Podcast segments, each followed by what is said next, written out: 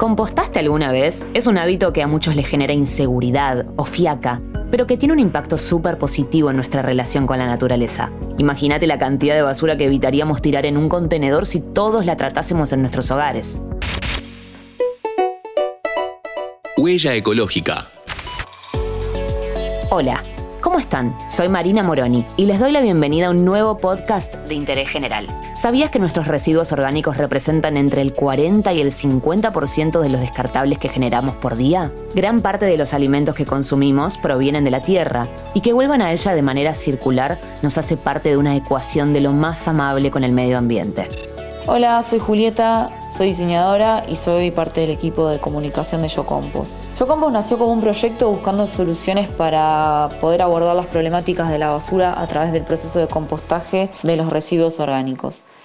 Para comenzar le preguntamos a Julieta lo que todos queremos saber. ¿Es posible compostar en un lugar pequeño?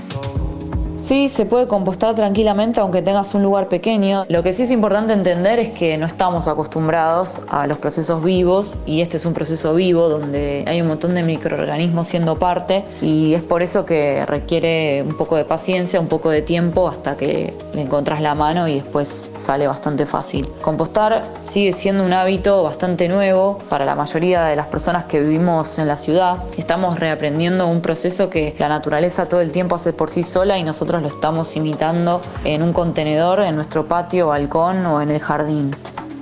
Vayamos al proceso. ¿Cómo se composta? Colocas en la base un poco de tierra o compost que te pueda dar alguien que ya composte. Arriba de esto tirás la primer tanda de orgánicos, que pueden ser restos de frutas, de verduras, pueden ser cáscaras de huevo, puede ser yerba, café y hasta saquitos de té. Tapás con la misma proporción de material seco. Esto es súper importante, que sea la misma proporción. De esta forma vamos a tener un compost equilibrado y vamos a evitar tener mosquitas y cualquier bicho que pueda aparecer. Como material seco, en lo posible del mundo vegetal, vamos a usar hojas de los árboles, pasto seco, viruta de madera, puede ser cáscara de maní y puede ser cartón cortado chiquito en lo posible sin tinta. Lo dejas unos días y antes de volver a tirar la segunda tanda de orgánicos, es importante que remuevas. La oxigenación es una de las premisas para que el compost no se apelmace y resulte efectivo. Todo suena muy bien, pero no podemos dejar de pensar en lo que puede salir mal de todo esto para terminar de animarnos. ¿Qué pasa si algo sale mal? ¿Qué pasa si tengo bichos? Si me aparecen moscas? Si hay mal olor. Este proceso requiere de paciencia y de ir aprendiendo de él a medida que lo vas haciendo. Si removes una o dos veces por semana y siempre mantenés la misma proporción de húmedos y secos que te mencioné anteriormente, no vas a tener grandes problemas. Si ves que la compostera tiene exceso de humedad o hay mal olor o hay mucha cantidad de bichos, es que te está faltando material seco seguramente. Yo aprendí el hacer. Obvio que me pasó lo mismo al principio, tuve bichos, tuve mal olor, pero la verdad que a medida que fueron pasando los meses y fui entendiendo qué necesitaba mi compostera, lo pude resolver de una forma muy fácil. No se desesperen y empiecen a compostar. Ahora que entendemos un poco más, queremos saber en qué estamos sumando al medio ambiente haciéndonos cargo de la basura que generamos. Empezás a entender que la basura va a un relleno sanitario que una vez que está lleno se tapa y no hay mucho más para hacer. Obviamente esto genera impactos negativos en el agua, en el aire y gases de efecto invernadero.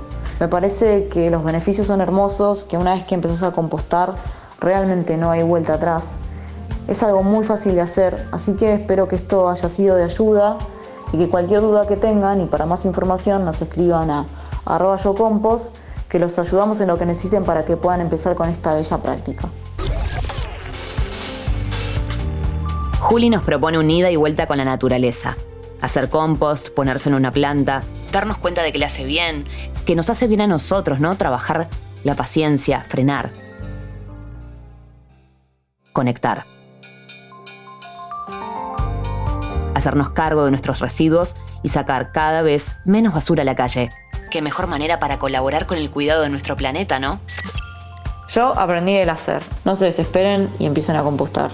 Le agradecemos a Juli, diseñadora y parte del equipo de Yo Compost, que nos explicó todo en 5 minutos. Interés General Podcast. Conoce algo nuevo en 5 minutos. Seguinos en redes sociales y descubrí más contenido. Búscanos en Instagram, Twitter, Facebook y LinkedIn como Interés General Podcast.